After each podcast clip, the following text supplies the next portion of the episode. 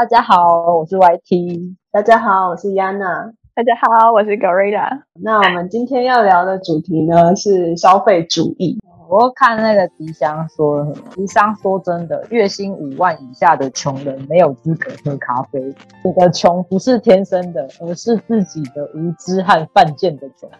还蛮诚恳的，很中肯的。就是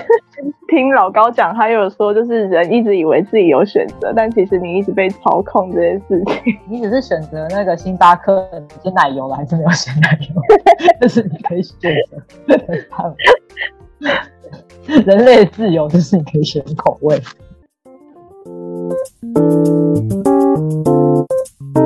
这消费主义呢，就是我们在学习投资理财过程里发现到很多的投资大师都会提到说，你除了开源以外，很重要的就是要如何节流。如果你没有办法控制你的物欲，还有你每个月的月支出的话，会很难就是脱贫翻身。那节流这个议题呢，我们通常都会被一些像是生活周遭的奢侈品啊，或者是其实并不是真的那么有必要性的一些消费给影响，那导致我们每个月很难多存下一些资金去做周转。那我们三个人的话就会分享一下，针对消费主义这个主题，我们做了哪一些功课，然后互相来讨论一下我们自己的一些财方面有没有因为这个就是议题去做什么改善啊，或者是我们以前的消费习惯跟现在的消费习惯就是有什么样的不同。好，同学，哪一位同学要先开始？老师说那个会议的开会时间有限，等一下我们会被逐出会议室。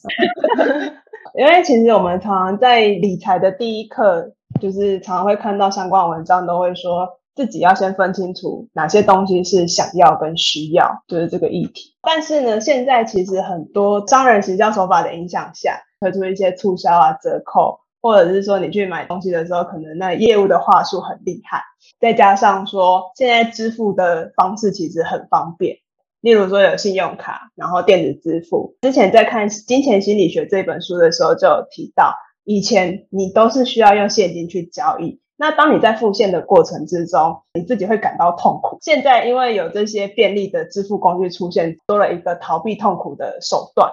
那变成说你很容易就是做出一些很不理性的消费。而且因为金钱涉及的决策其实很复杂，你可能当下被一些环境的影响，你会觉得说这东西哦，你很想要，你会觉得说我就只有 A 跟 B 这两个选择，你没有想过说那你其实有第三条，就是你干脆不要买，不要买之后你的金钱有更多可以去应用的地方。对，因为我觉得 Yana 刚刚讲到这，就是你看到别人有做这方面的消费，就是跟我刚刚看李湘老师他做的那个 YouTube 讲说月薪5万以下的人是没有资格喝咖啡。那他这个影片里面特别提到，比如说苹果手机，就是说大家都有一台手机，那苹果一台可能动辄就是几万块嘛，那有一些其他厂牌的手机，其实它的就是硬体设备说真的或许并没有跟苹果差异到很大，但是价格可能就只有苹果的1/3或1/2这样，那些省下来的钱你可能可以做其他的应用，但大部分的人还是会去买苹果，因为这就是可能品牌迷思，或者是因为你看到别人都有，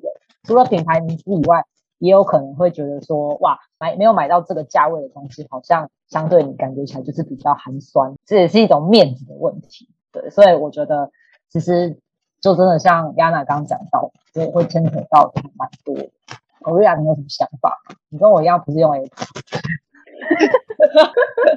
我们我可能就是属于那种有得用就好的类型，我不会是特别会因为品牌，我觉得大部分我是属于理性的，但是最近就是稍微会有一些不理性行为，就是因为你知道我觉得现在网络真的太方便，就现在人每天应该不止3600个选择，应该有以上，因为你在滑手机的时候它会根据你个人用户的喜好来去推一些广告，我就觉得现在非常变态。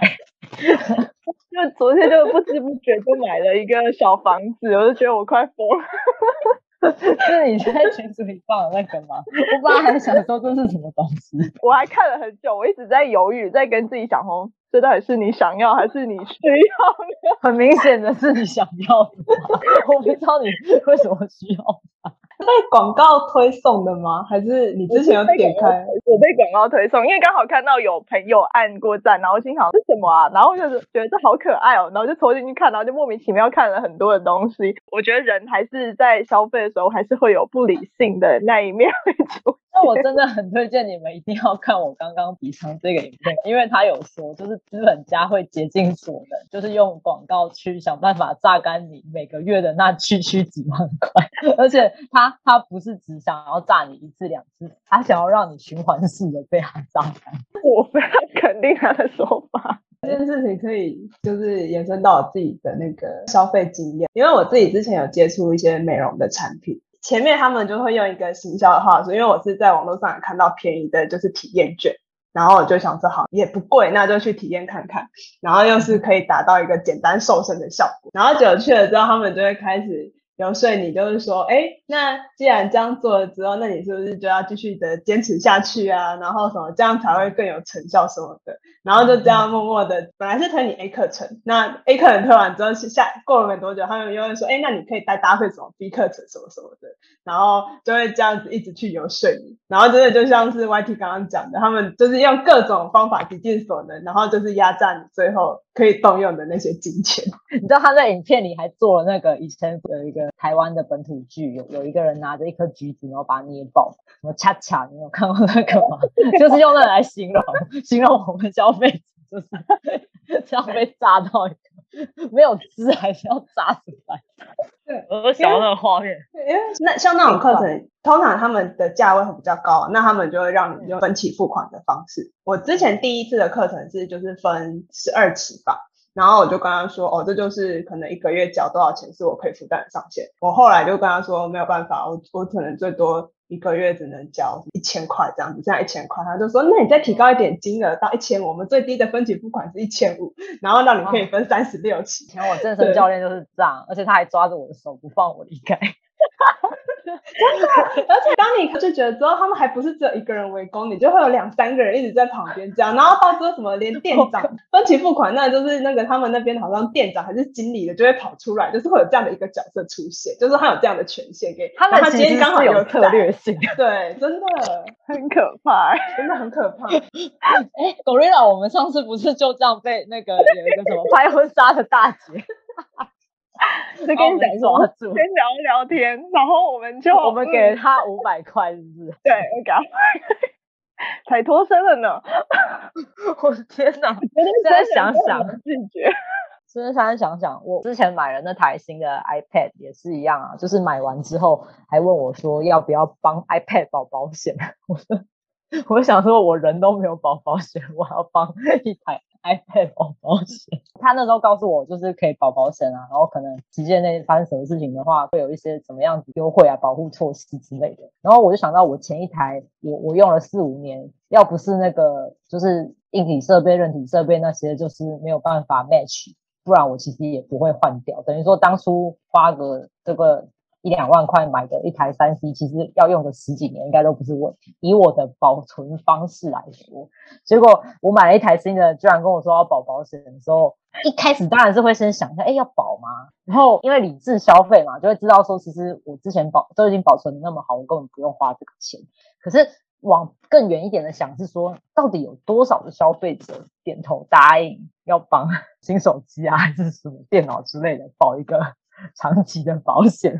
我想说哇天哪，而且也是一样说辞，就是你分期然后可能就不会那么贵什么的，让你觉得没那么痛，好吧，想想都觉得很像恐怖都市传说。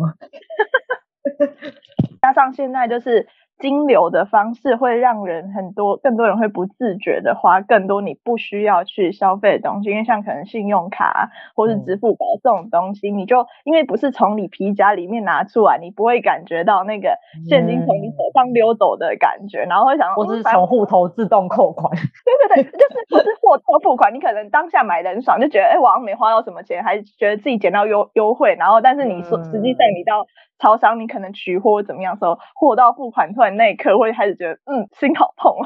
那我是你要交卡费的那一刻。很可怕。你就会看到很可怕的卡费账单。对啊，我什么时候花过这些钱，我什么时候买这些东西了？不过我自己是不会有这种情况，因为我自己没有信用卡这些东西啊。对吧？哦，你有信用卡，那其实蛮好的。那时候是因为公司刚好在换账户，银行的人直接到公司来承办，然后我就想说，那就办一张，有时候现金的周转上会比较方便。不过我觉得信用卡也是一个议题，就是它其实我听过两派的说法，有一些人会认为有信用卡的话可能会造成就是我们刚刚聊到的没有痛感的消费会出现，可是另一方面其实如果你有一张信用卡，你在消费上你都可以按期的去缴你的这些账单的话，其实你跟银行是会有一些互动，不会是一个信用小白。所以如果你未来需要更多元的资金周转，有一张信用卡对于一些可能没有其他像是房产啊或者是其他资产的一般小资主来讲，还是会需要，就是你可以不用办很多张，可是你可能要跟银行之间有一些往来，是一种记录。对，所以我觉得就是有好有坏。我以前不懂的时候，我也觉得我根本不想要信用卡，然后结果现在不知道是怎样，我觉得手头上超多信用卡，我也不知道哪里来的，尤其是就是那种帮你办卡的或者是促销你卡片的人，他如果听说你有房子，他们就是眼睛就会发光的那一种，你赶快来办啊，那额度很好什么什么的，随便动辄一张就有10万的额度，是不要这样子考验我的人心啊。我之前拿到新的那个玉山的 Uber 的卡的时候，我的第一件事就是去把我的额度降低。好像我之前有跟你聊过，你有时候是降低额度，后来我是没有啦，因为我就知道说 我自己会去控制，就算了。对，但就真的有信用卡就是要衡量自己能不能缴得出下个月的卡费，因为信用卡的循环利息真的很可怕。我都一定是把它缴清的，因为我觉得很难讲，你要是忘记了然后等你意识到的时候。之前在看巴菲特的访谈的时候，他也有讲，因为他自己本身不喜欢信用卡，多数都是用现金付账。然后其实像美国的消费文化来说吧，因为他们好像有一些信用卡可以去借款，然后就会变成说他们信用卡的那债会越滚越大越滚越大，所以他那时候在演讲的时候给学生的第一个建议就是也是把你的卡债还掉，不要累积那个债务。对，因为我是从来没有遇到过这种循环卡债，不过真的听很多例子都蛮惨的吧，因为我二姐夫的妈妈那边一开始很犹豫，而且好像也不太想要让他们这么快就结婚，主要也是因为我们亲家那边的那个卡债好像还不完还是什么的，然后但是那时候年纪小，我也是很疑惑说就是为什么会这样，然后长大之后可能看到说他们家常常买新的手机，只要有新的款式出来就会一直汰换掉，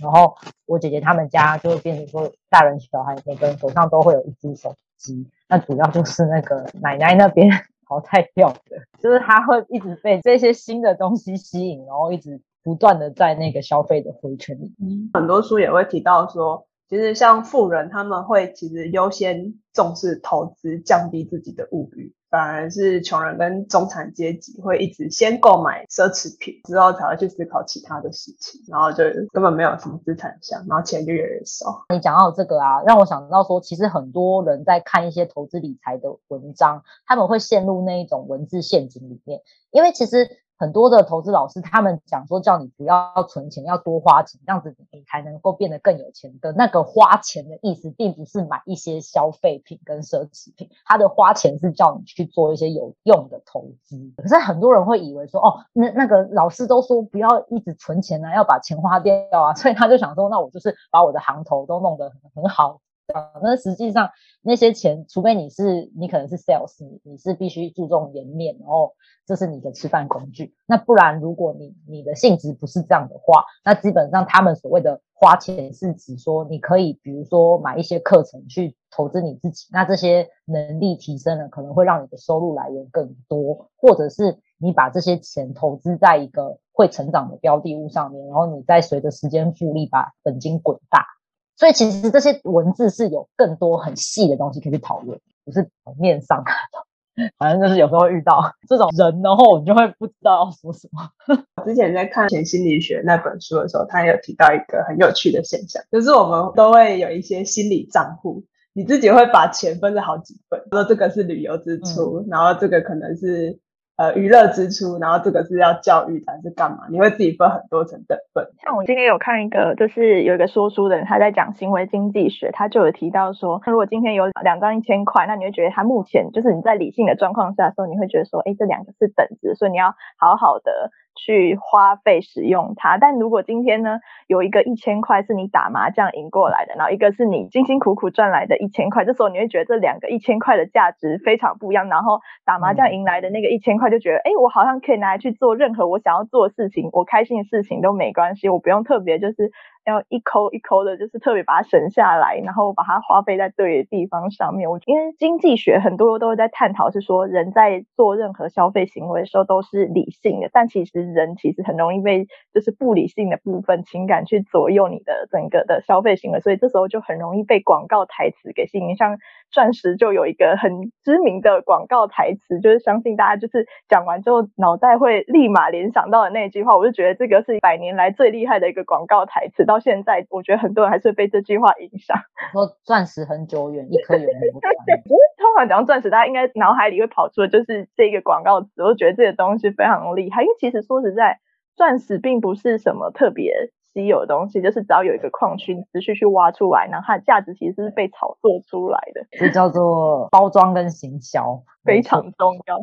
而且其实你刚刚讲到的那个就是钱如果不是辛苦赚来的，如果它是比如说有点从天而降的这种概念，就很容易会流失掉。我之前就一直有在看那个很多人在讲说乐透的得主啊，有 70% 的人到后面会沦为破产，就是因为他们那个钱来得很快，然后他们是没有心理准备的，而且应该是说他们本质上他们的知识层面啊，或者是各方面的一个生活习惯并没有提升到有办法 handle 这一笔钱的状态。很多人都以为有钱就可以解决事情，但实际上如果你的资质是还没有办法去掌控这些钱的话，它很有可能反而会吞噬掉你的，因为你就已经习惯就是花钱这样大手大脚的，那等到他真的花完的时候，又要突然叫你退回到以往的生活，就恐怕是不太容易。所以有一些到后来就反而负债累累，慢慢变有，还是比较像发演员这样，不贪快不贪快，人慢慢的。虽然如果突然要给我很多也是可以啦，那我就是信义区买房子。我也就是最近也有在一直在思考，就是买房子这件事情。现在很多就是会跟你讲说，完全不用首付啊，或什么就可以去拥有一个房子啊，这个就很广告的台词。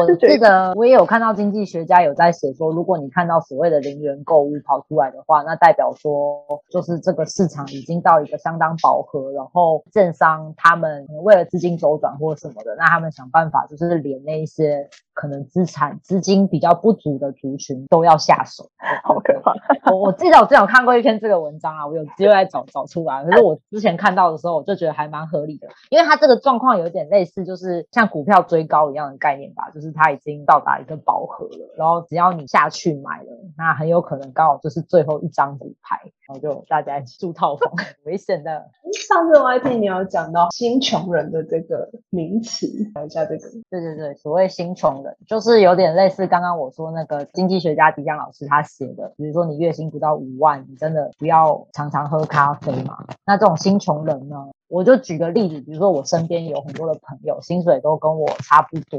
比如说3万出头，顶多4万以上都算是不错了。那好，大家都没有超过4万，然后每天呢可能你看他就是都会拿着一杯星巴克，那星巴克一杯也不便宜啊，100多块，所以每天都喝得起星巴克，给你的感觉就是看起来也是光鲜亮丽的，因为他喝星巴克，然后又穿新衣服，然后又在抖他的新发型，就是弄得他看起来像贵，他的人表面上看起来是什么东西行头都是最好的，可是实际上他户头是没有任何资产，存不到钱，然后可能手头上也没有几只绩优股，都完全没有，都没在做投资，然后也不懂任何投资理财这方面的知识。那年龄的话恐怕也是30上下，甚至就是可能在年纪更大一点。我看到跟我观察到其实这样子很多，而且就算他不用直接在你的身边，你只要观察他的社群软体抛出来的照片或者是一些现实动态，你就可以看得出来，就是观察得到。所以才会有过一种说法，就是其实真正的有钱人，你看到他身上穿的衣服都是比如说没有牌子的啊，然后他开的车子可能也不是跑车，因为这些有钱人其实他们都是懂得控制自己的物欲，然后不断的就是累积资产，因为对他们来讲那一些东西，那一些奢侈品，要么是资本家行销的武器，要么就是说真的，就是像刚刚Gorilla讲，这东西到底是我想要呢，还是我需要呢？今天我开保时捷一样可以从台北开到屏东，但我今天如果是开一个就是一般牌子的车子，我一样也可以从台北开到屏东，不是吗？那如果我的目的就是要从台北到屏东，我今天是开名车，跟我开的是平价的二手车，到底有那么大的差别？当然是如果那车快坏掉了是另当别论啊，可是如果我说它的性能都正常的情况下，我个人的见解是这样。所以所谓的新穷人的意思就是他们跟过往我认知的就是在路边然后比较落魄的穷人不一样，他们看不出来，他们表面上看不出来是穷人，但实际上他们是穷人。对，很多啦，现在很多这种人，因为没办法，科技的关系，所以大家的那个生活品质都一起提升，对，使得这个时代出现这么多新穷。好像穷奢极欲有一集，因为现在的物价消费就是等于大家生活越来越好，但其实就是更容易去消费一些东西这样子，然后就是Gorilla陷入我那小房间的陷阱我神秘的小房间而且刚刚有提到就自己心里有一个存款，就觉得说我这一次的那个娱乐部分我好像都完全没花到钱，好像可以花在这里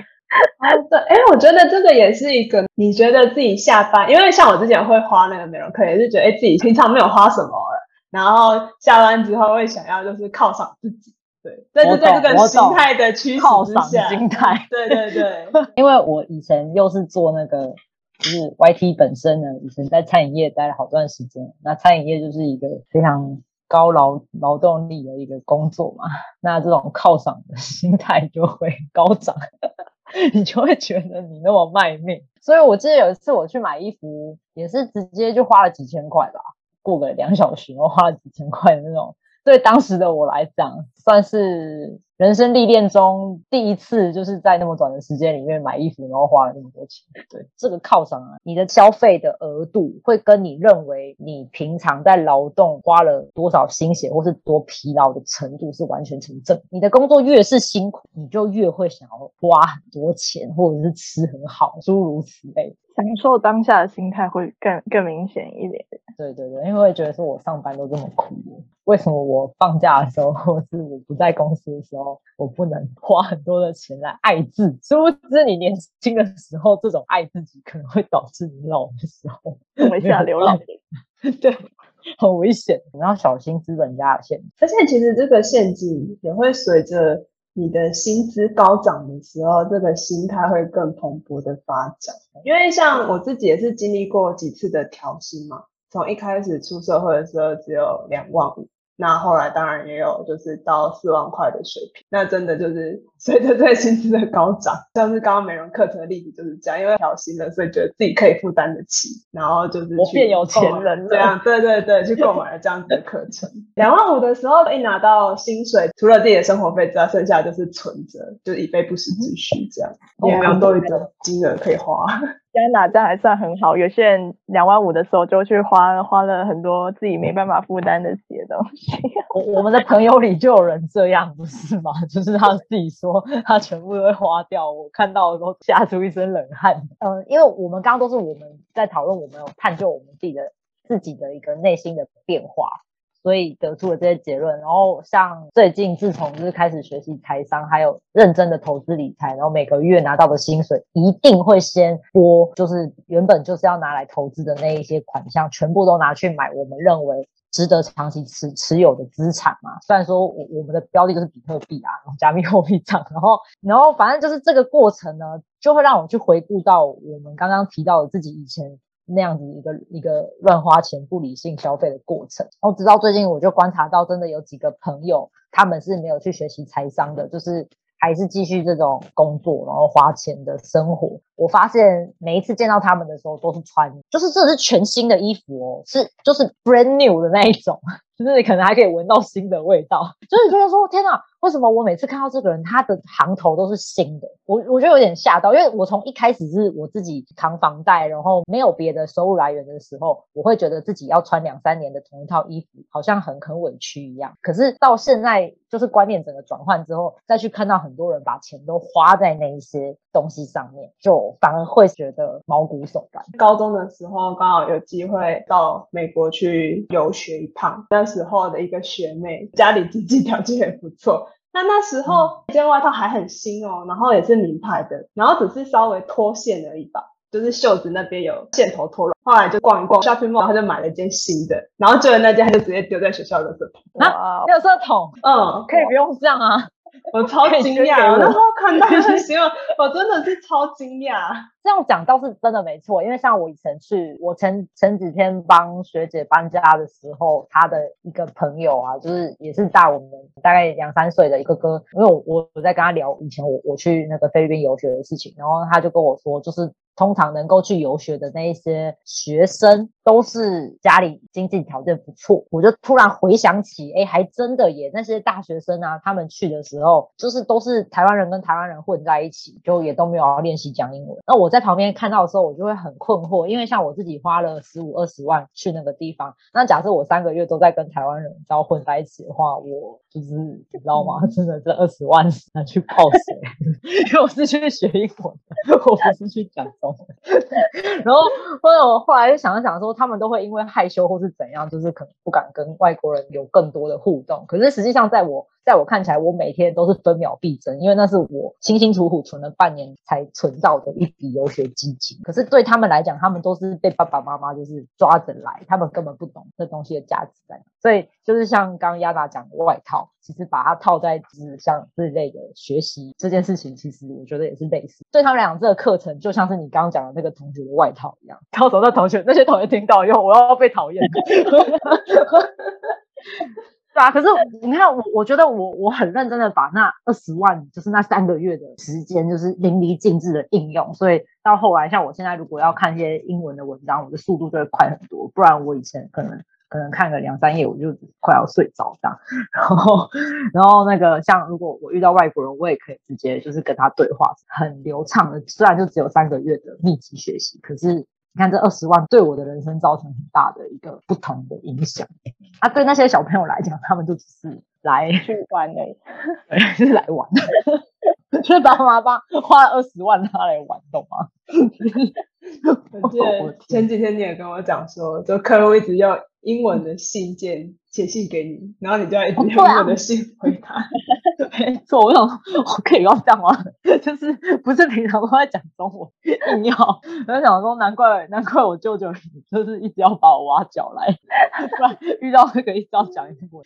很困扰。家庭观对于消费的影响也很大。身边的案例就是，同样就是2个在读国中的小朋友，他那时候拿到零用钱，一个的反应就是直接把它花掉，就买项链那些东西，然后直接把它花掉。然后另外一个就是会把它存起来，然后打算以后可能有更需要的东西的时候再消费这样。为什么那个小朋友拿到钱之后会直接把它花掉？那是因为他的妈妈在他更小的时候，其实就让他常常用百货公司很好的商品，所以也慢慢养成他这样子的消费观。他就不会想到说还有更便宜的选项。像我之前自己也有一些很新的2手衣服是有要给他的，但他妈妈是不要的。我就很不一样，我就常捡别人不要的、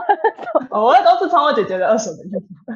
我们好像都这样吧，刚刚这样讨论起来都是一些穿人家衣服。对啊，比如说我爸穿到裤破洞，没有啦，不要乱爆料。大笑。你妈会听的不是吗？对啊，所以我觉得这活动要活泼一点，到底生活化，人家就会跟我说，YT 我怕裤子也穿到破掉，不是年轻人流行破裤吗？然后反正我就看到我爸裤破掉，然后我在讨论说，其实也是流行破裤啊，这是怎样苦中作乐？家庭观真的影响很多啦，所以因为像我们家也是，我们应该都是属于家里面比较不是那种会大手大脚花钱。就是其实我觉得这有个好处，就是当我们学完财商啊或投资理财，正在学习的过程里，你就相对的比较不用再去习惯省钱这件事，因为你平常就已经控制了。有些人就没有办法，你跟他们说，我觉得你可以省下一点钱啊去投资啊，然后他可能就是好难哦，没办法，想要去这里，想要去那里，想要买这个，想要买那个，然后他会再回你说，可是投资风险很大，然后你就想说，你现在这样子风险不是更大吗？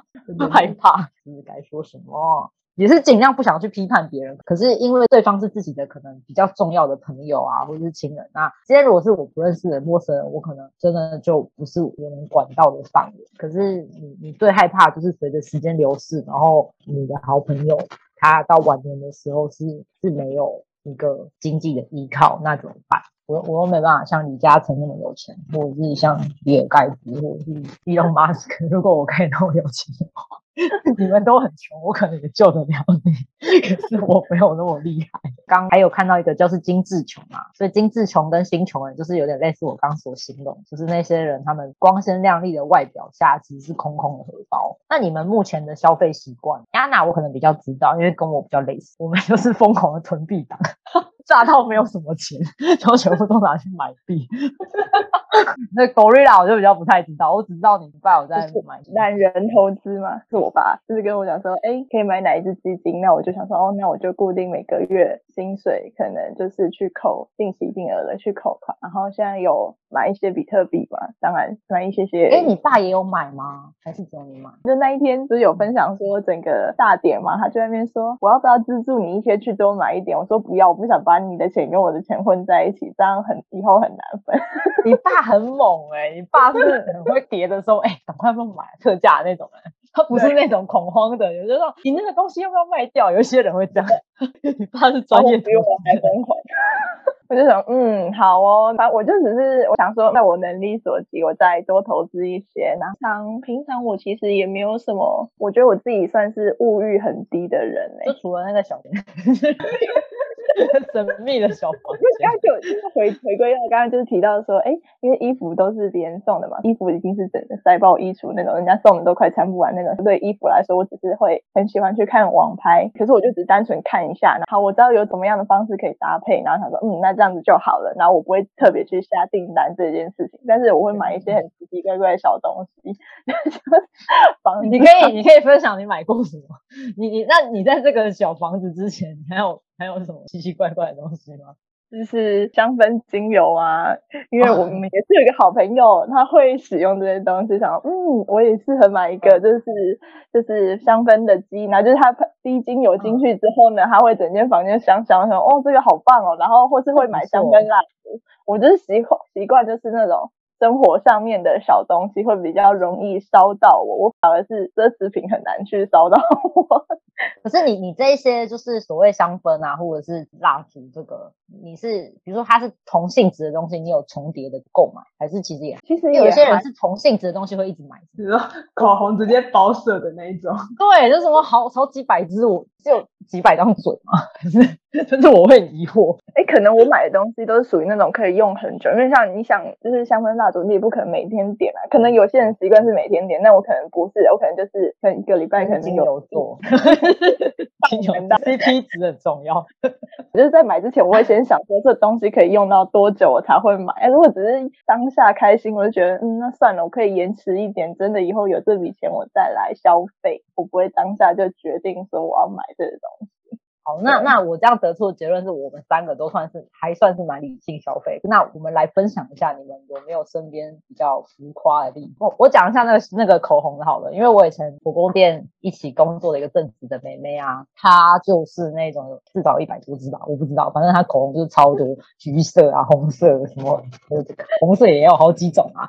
我就看不懂啊，因为你一支你都涂不完，然后你就累积了很多，而且她也不止口红吧，她之前的那个男朋友也是就会在她身上花很多钱，然后她可能会一直买包包买什么，现在也跟新的男朋友就是同居在一起，可是我看她也是花钱就是一直花，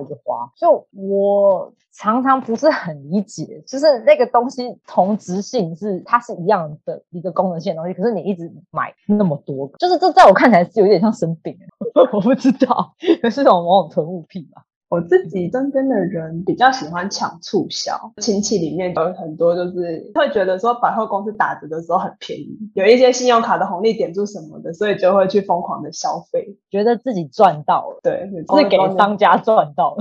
没错然后讲到囤物癖的话，像纸胶带也是一个有一阵子，因为我自己之前很喜欢一些手账啊之类手做的东西，所以有加入纸胶带的社团，然后就会看到大家分享，自己是小小小的一盒一个小木盒子之后，我就没有再继续的很疯狂的收集。然后我记得有一些很浮夸的是那种整个书桌都是整面墙批发商，真的。后来我还有买过就是分装片啦，因为那个真的一卷就可以用很久啊。那只是想要收集口味吧。嗯，而且其实只交代一卷从80到200块吧，你这样一卷买下来的话，哇，然后又用不完。但出新的你就会再想买。有一些品牌可能它的粘性跟纸质会比较好，就是我讲的可能破100块的那一种。对，以前我们毕制不是也有人做纸胶带吗？那时候也要研究它的材质。对啊，所以真的材质也是那个一个武器，就是如果你的材质比较厉害的话，可能也会吸引到一些客群。Gorilla 有没有 ？Gorilla 一直在笑，我觉得你一定有。我只是在思考，我身边好像没有这种人嘞、欸。但是因为我妈是做服务业嘛，会比较听到一些很奇奇怪怪的客人会有一些行为。她就是衣服同一件款式会包色那种，而且她是连试穿都没有试穿过的。不过那位客人人非常好，因为她自己连穿都没穿过，后来她自己回去试都没有觉得不合适，她就直接拿来送给我。好，我非常感谢她。Gorilla 的衣服，你刚刚感谢他，我没有要如果那个客人知道是谁的话，你不是都会看网拍吗？然后你自己没有买，但你觉得不错款式，你可以在他眼前晃一晃。他是真的送很多人那一种，我真的很多衣服都还没穿到，我很疯。你也可以捐给我，但是你们来挑，真的，我家是你家挑，我都说可以，我们都可以做网拍，因为我觉得人家送的衣服我不好去做这种交易。没有，你不要这样想，我姐姐很会，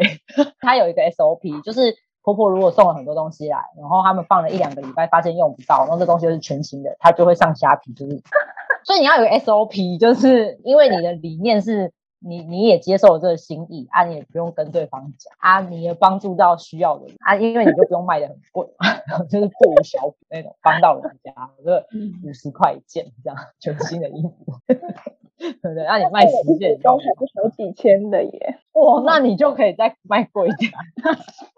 我自己比较好奇是，你说它都同一件，然后买好几个颜色，真的？所以你会收到同一件，然后好几个不同的颜色吗？是，然后有些颜色我觉得太可爱了，我就会直接放在一边，就是让我妈其他的客人可以来选，让他们来选可以挑选。对，好狂哦！我真的有点开眼界了，看来有一些全新的商机了，所以很多人会羡慕你。你有这个这么好的机会，因为他也很神奇，他就是说他会送给有眼缘的人，然后我想说原来是你，他其实比我妈年纪大一些，他我可以叫他姐姐，他就觉得说你这个人很好，然后他买的东西其实我觉得就是有点小女的风格，他不会很老气的那一种、对，所以我觉得他好啊，他自己本身有投资很多标的物啦。Gorilla，你就赶快把那个虾皮人账号弄一弄吧，物流金流搞定的时候，你就拍照拍一拍上架啊，赚了你再拿去买比特币。我刚刚跟 Gorilla 讲说，那个你要看自己能够有几克拉的比特币。为什么是用克拉来算？因为我们刚才讨论的钻石啊。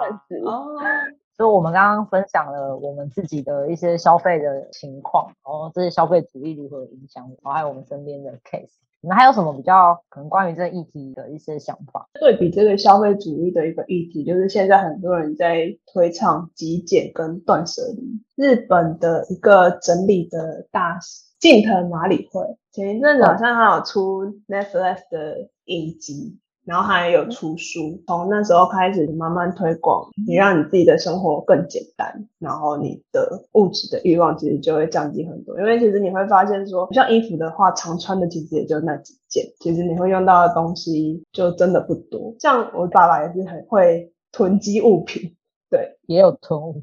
对，但其实你这样家里慢慢的就是你的空间会越来越不足。嗯，没错，真的老一辈很喜欢囤东西，因为我们家有2间储藏室，然后你就囤一些从以前到现在的你也不懂一些生命的，他就说那以后可能会用到什么，但你就真的不知道他什么时候还会用到。之前很多的都是那种百货公司的赠品，因为以前早期百货只要买100块的消费，那就会送杯子啊碗盘什么的，那现在消费金额提高了啦，只是以前那时候就是你只要100块就可以换。可是一家就3口，然后那么多的杯子跟盘子，还有不是说常常有客人来到底是对，而且当然是我们家是没有客人来的对啊，所以那些杯子跟盘子是